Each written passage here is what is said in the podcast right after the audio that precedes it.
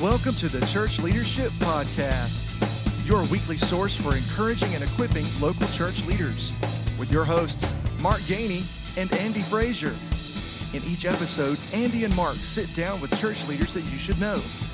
We believe these honest conversations will be helpful and encouraging to you as you lead the local church. Here is this week's episode. Welcome to today's episode of the Church Leadership Podcast. We're excited to bring you today's conversation with a great friend of ours. Uh, but before we get to that conversation, um, I want to remind you why we're here. We're here to encourage and equip you to lead in the local church. And uh, we want to do that every way we can. And we believe these conversations help do that. If you've got a conversation you want to hear, if you've got a question or a topic that you would love for Andy and I to cover, we want to hear from you. So you can always get in touch with us at contact at churchleadershippodcast.com. And uh, that's a way to you to email us and, uh, you know, again, ask us questions, give us topic ideas, give us ideas of conversations you'd like to hear. We'd love to hear from you. And we'd also like to ask you to subscribe to the podcast. We don't want you to miss a single episode. So make sure if you're watching on YouTube, hit the subscribe button, hit that little bell so you'll be notified every time a new episode is, is uh, uploaded every week. And if you're listening, hit the subscribe button on your favorite podcast app so you don't miss a single episode. Uh, so let's get to today's conversation. Well, we are glad to have all of you who are watching and listening the podcast, not just this week, but week in and week out. Mark and I talk a lot about how much we appreciate those who uh, encourage us with uh, contact by contacting us about the podcast, what you've been watching and listening to, and how helpful it is. And we feel like this conversation we're going to have this week is just another one of those conversations that's going to be helpful and encouraging to you. This week we have our friend Josh Sammons. Uh, Josh serves in Alexander City, Alabama at Rocky Creek Baptist Church. And he's not only a pastor, but he wears a few other hats. He teaches with Samford University's Ministry Training Institute, and he also serves uh, in a local funeral home there. So we're going to dig into those things in just a few minutes. Josh, we are glad uh, to have you on the podcast this week, man. Hey, man, good to be here. Thanks for inviting me. It's an honor. Well, um, it, it's it's definitely our honor, and uh, I'm, I'm, excited about this conversation. Josh, you and I have known each other for a while, and um, we met when we were both serving together in Tallapoosa County. Right. And uh, at that point, I think when we first met, you were a bivocational pastor. Um, right. But, but but not long after we met, you transitioned to another church as a full time pastor. Correct. Um, and then you served there for a while. God bless that ministry, and and then you chose uh, to transition back to a bivocational role. And all this right. is happening, you know, while you're going to school, um, getting degrees and all that. And so uh, I want to kind of dive into that a little bit because if, if, you know, if those watching and listening are honest, most of the stories we hear are people who are bivocational and are trying to get that full-time gig, right? Right. Uh, but but you, like me and like Andy, uh, have gone a unique route and you've intentionally chosen co-vocational or bivocational right. roles. Right. Um, so I think that's a unique thing. I think that's increasing, by the way. But but I want to hear a little bit about that story and why you chose to do that at this point in your ministry. Right. Well, um, not so much it's about me choosing; it's just about God calling. You mm-hmm. know, um, I was at Hillabee uh, for almost seven years. Uh, great ministry there, wonderful people, loved them. Had no had no reason to leave, other than God uh, just called me and uh, called me to. He didn't call me far away. He called me ten minutes up the road. But you know, it's a it's amazing how um, even ten minutes up the road in a little small community, a small city like Alexander City, the culture's different. You know, um, but uh, I'm at Rocky Creek now, been there since January of 2020, unbeknownst to me, right before COVID hit, you know. What a great um, time to transition. Yeah, great time to transition. But uh, I'm at uh, Rocky Creek. It is a, a, a traditional, um, older church, been there since 1840. But um, God has just blessed our church. We have a lot of young families getting connected with our church. Over the past two weeks, we've had nine people join our church. So God is blessing, not because of me, just because how good God is. And mm-hmm. um, but yeah, I, I uh, felt called there. And uh, by the way that their structure is set up, it, it, has allowed me also to go out in the community and do some other things which um, just my bent way I'm, you know, God created me. I just really function better in that type of setting. Um, You know, I like to be out in the community. I like to work. I like to interact with people. Um, and that just helps me. And really, I believe it helps me in my, in my preaching and my pastoral ministry. Um, as you said, I uh, uh, work part-time at a funeral home.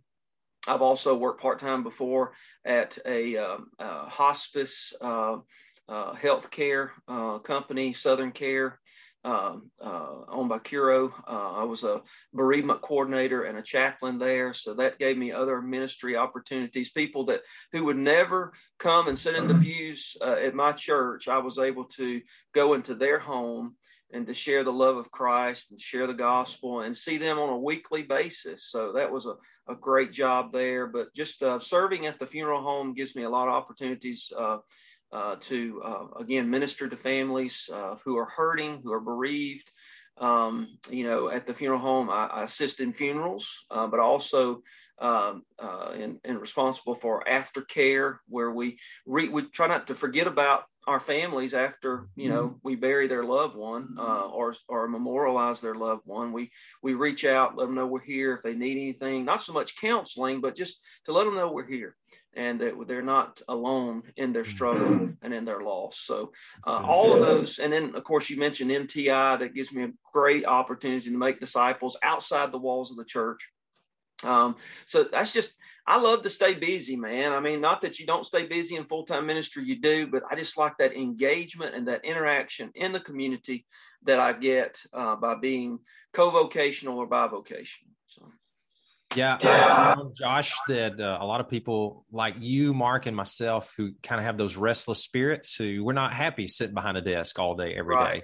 right. Uh, there, and it's not that we're against that. It's just that's not how God wired us personally. Correct. And I'm yeah. thankful for your faithfulness to to live out that calling that God's given you to go out and do those kind of things. And I'm also thankful for a lot of your story.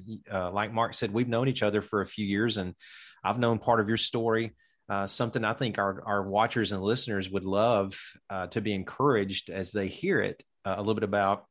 A few years ago, one of the things that that you did is uh, is a little different than what a, yeah. normal person would do. Uh, we Yeah. talk a lot in ministry about uh, living sacrificially and loving people the way that Christ wants us to love them and investing in the lives of others. Well, you've kind of gone a few notches above that. Tell us a little bit about, I'm, I'm trying to tease this out a little bit here. Tell us a little bit about how a specific act that God called you to love someone in that way, in a sacrificial way. Tell us a little bit about that. Yeah, well, in 2016, um, my father-in-law um, began to experience um, renal failure. His kidneys were failing, not functioning properly, and um, his diagnosis was just progressively more grave every time he'd go to the hospital. His kidneys were not functioning, and and eventually he had to be put on dialysis. Um, and um, uh, so he, we began to pray and search and and and try to figure out a way to for him to receive a transplant, a kidney.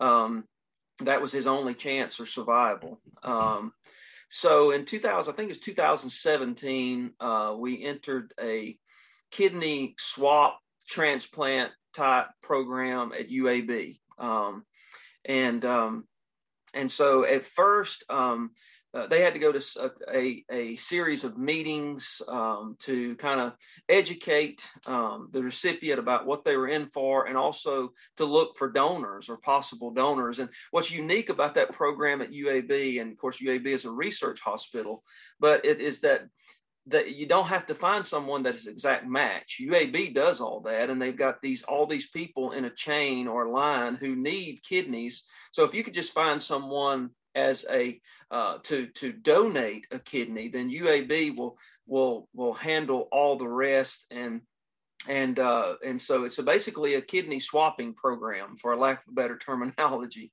Um, so anyway, Wade and, and, and I'm, our family got involved in that. At first, I was just their chauffeur. Uh, I would just take them to Birmingham on Saturdays every two weeks, and we'd learn about the the program there at UAB. And uh, we began to pray, you know, as a family that that God would just uh, work something out where Wade could receive a kidney. And, you know, I can remember going to those meetings and listening to, you know, their talks and instructions and education. And I just, God just began to impress it upon my heart that, that I'm the man, that I'm the guy. And, um, you know, to donate a kidney. And uh, so, um, just long story short, kind of fast forwarding it a little bit, I went through all the rigorous physical testing. Um, of course, I was not an exact match for my father in law, but I was an exact match for someone else who needed a kidney. And that freed up Wade to receive a kidney from another lady who lived in North Alabama who was a match for him. So, um, you know, and it's kind of funny how God and his God's plan is perfect. His providential leading is always perfect. And uh, about two years prior to this, I had just felt like I needed to do a little better with my eating and my physical mm. exercise type thing. So I began to try to eat a little bit better. You know, as a pastor, that's hard to do, right? Everybody yes. wants to give us a casserole and cake, right? Um, but I, I, tried to do a little better. I started running and exercising, and, and all that was very beneficial because mm. when I went through um, my uh, testing uh, to see if I was able to donate a kidney.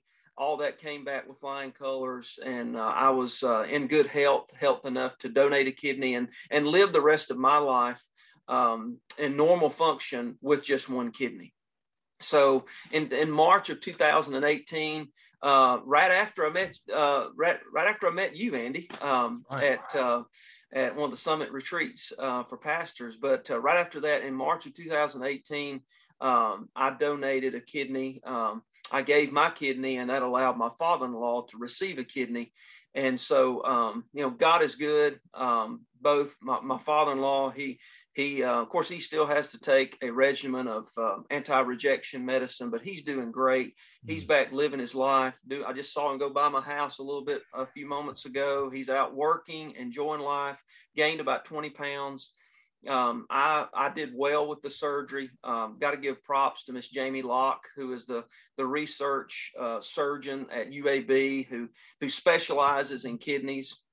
Uh, learn a lot about this process when you go through it, by the way.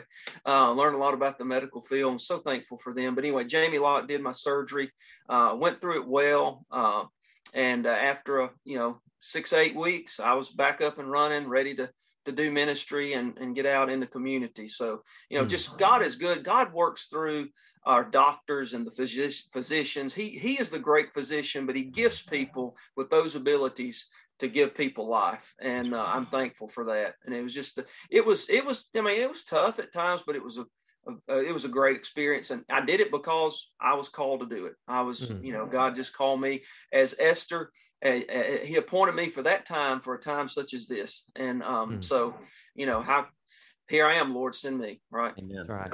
That's so, awesome. What a what a great example to not just your family, but but your church, your community. You know, we preach generosity, we preach sacrifice. You know, uh, we preach love, but then you you lived it. You you practiced what you preached, and um, I, I sense a theme here already in our conversation about God's calling and mm. answering God's call because you you've mentioned that with this story and with just you know going co-vocational again and and so I, I want to dive into to to kind of your calling in a sense and sure. how God's used it, and maybe even some unique advantages and challenges to it. So, there you are in small town Alabama. For right. those people who don't know, Alexander City is right near. It's part of you know the Lake Martin community, but it's a rural part of of our state, and uh, you're serving in a in a small church. I say small or normal sized church is what we sure. would call it. Yeah. Um, in Alabama bivocationally. Um, but then you started that journey right as COVID hit. Mm-hmm. So, talk a little bit about maybe the unique um, opportunities and challenges of serving in a rural um, place as a co-vocational pastor in the middle of a pandemic.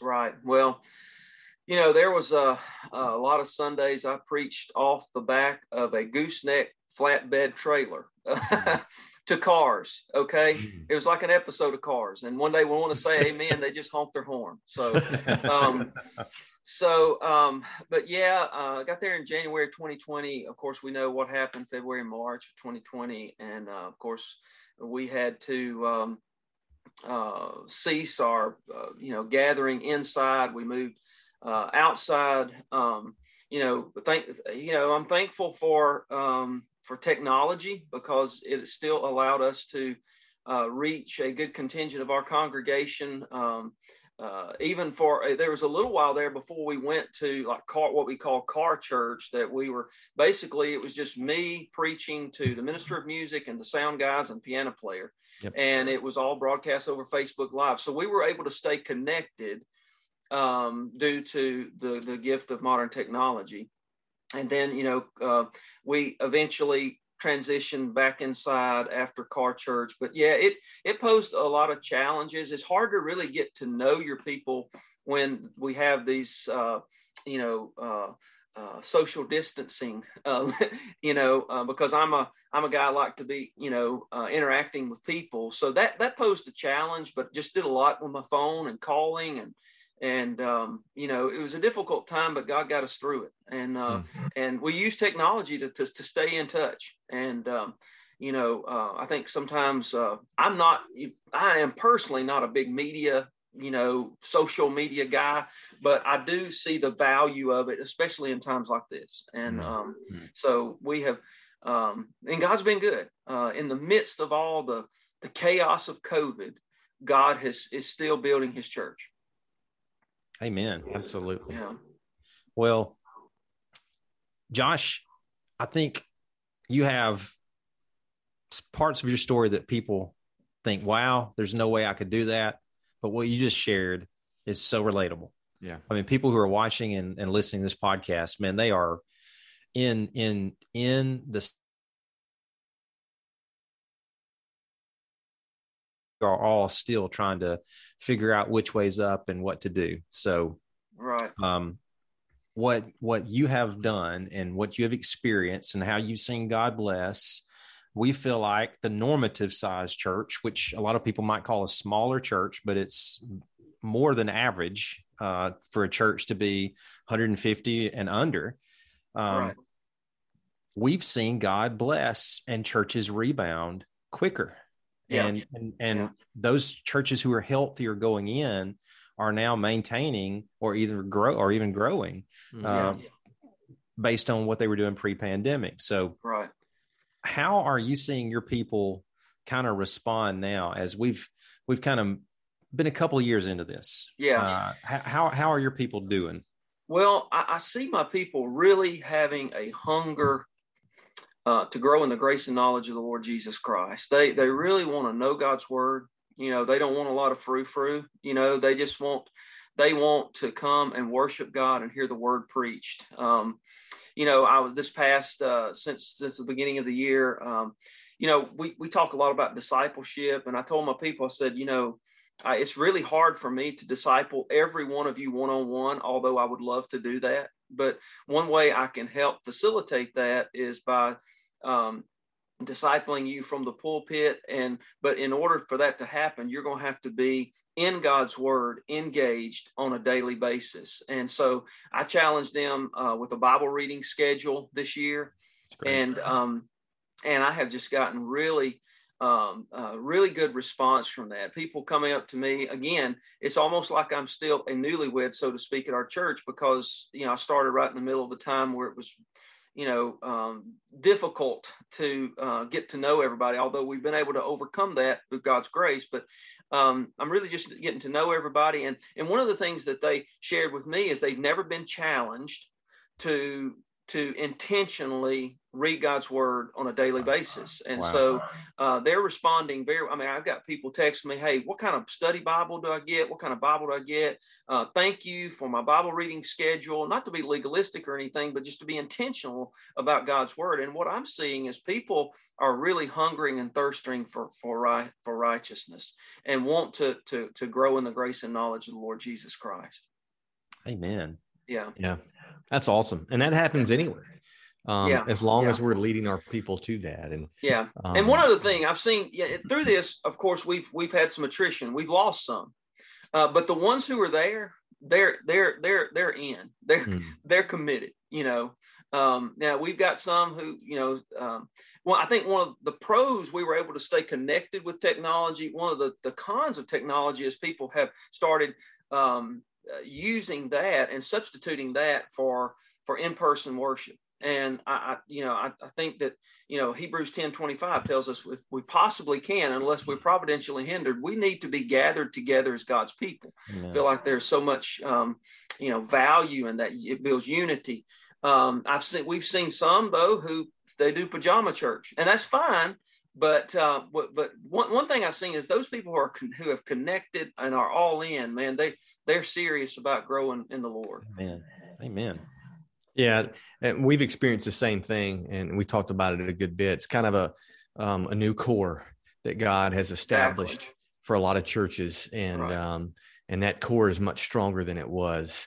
Yeah, we had a guy on our, yeah. our podcast a while back, Josh. He said this. He said, "We've been praying for years for God to show us who our core group is that we can really depend on." Well, right. here they are. You know, that's right. Yeah. And, and, so took a pandemic to get there, but that's okay. Sometimes God, God answers, works in mysterious ways. That's right. God's answers aren't aren't always what we expect.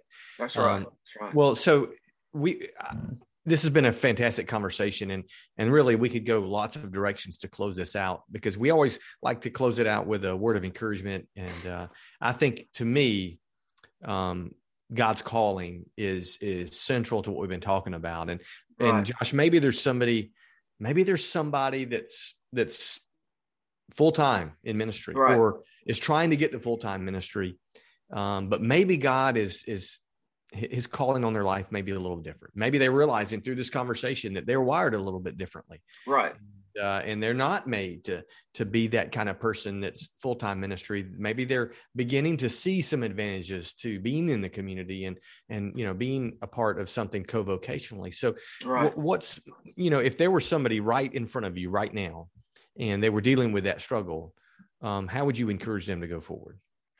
Well, um, it's got to be a calling, not a career. Okay.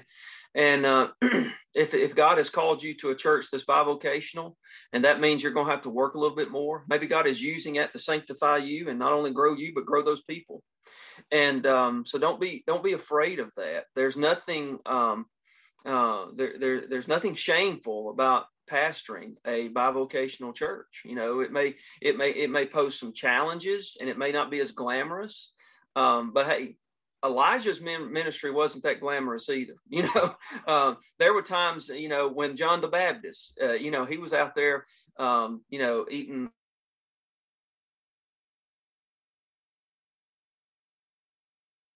Passion is, you know, my passion is to is to watch things grow. You mm-hmm. know, if it's uh, uh, not only from my hobbies, which I enjoy uh, gardening and grafting trees and all that kind of horticulture type stuff, but also in you know my, my calling prior to being called into the ministry, which is more architecture and construction and building. I watched I like to watch buildings grow, I like to watch plants grow, but I love to watch people grow more than anything. Amen. Amen. And grow in the grace and knowledge of the Lord Jesus Christ. And that's my passion. So you know, uh, and and let me let me say this: people in small church churches need to hear good expository preaching just as much as those people in the larger churches. Amen. And so, if God has gifted you that, and that's your passion, you know, God will. If He sends you somewhere, He will provide. You know, maybe you got to work a little harder. Maybe it's a little bit more of a challenge, but God always provides. You got to just trust in that and be faithful. And um, you know, I love uh, First Corinthians three six, where Paul says, you know I planted, uh, Apollos watered, but God gave the increase. Amen. You know, Amen. and uh, so just go with your passion, and um, and God will give the increase. Amen. Awesome. Well, I know there's another way we can encourage people as we close out this episode, Josh. A lot of people especially pastors and ministers they they tend to brag a little bit about their experiences or their accomplishments or whatever um, if you were in the conversation uh, it, it, would be a mic drop moment when you just say hey i donated a kidney to my father-in-law so uh, so it's kind of hard to top that well, and I know, you know, I know from your heart, you did not do that for any kind of recognition or whatever. I know you well enough to know you did that because first off, you said God's calling you, but second, because you did it because you love your father in law. And uh, I get the feeling you probably would have done that for somebody else that wasn't your father in law. Yeah. And, and let me just say this, Andy Frazier, and you too, Mark Gainey, you guys walked right along the side of me during that whole process, and I appreciate that. And I can remember, I can remember Andy Frazier walking in the um, waiting room there at UAB to be with me and my family. And uh, you, you know, you you never forget those people who walk along beside you in trying times. So I thank you for that. And that well, says that that points where your heart is too, brother. So well, thank you, man. Yeah. Thank you. Yeah. We appreciate you being on the podcast. And we know people who are watching and listening this week have been especially encouraged and equipped to lead in the local church. So thank you, Josh, for being with us. Thank you. It was my pleasure, guys. Thank you. All right. We'll see you next time. Thank you so much for listening to this week's episode of the Church Leadership Podcast. Don't forget to share, subscribe, and even review our podcast on your favorite podcast listening app.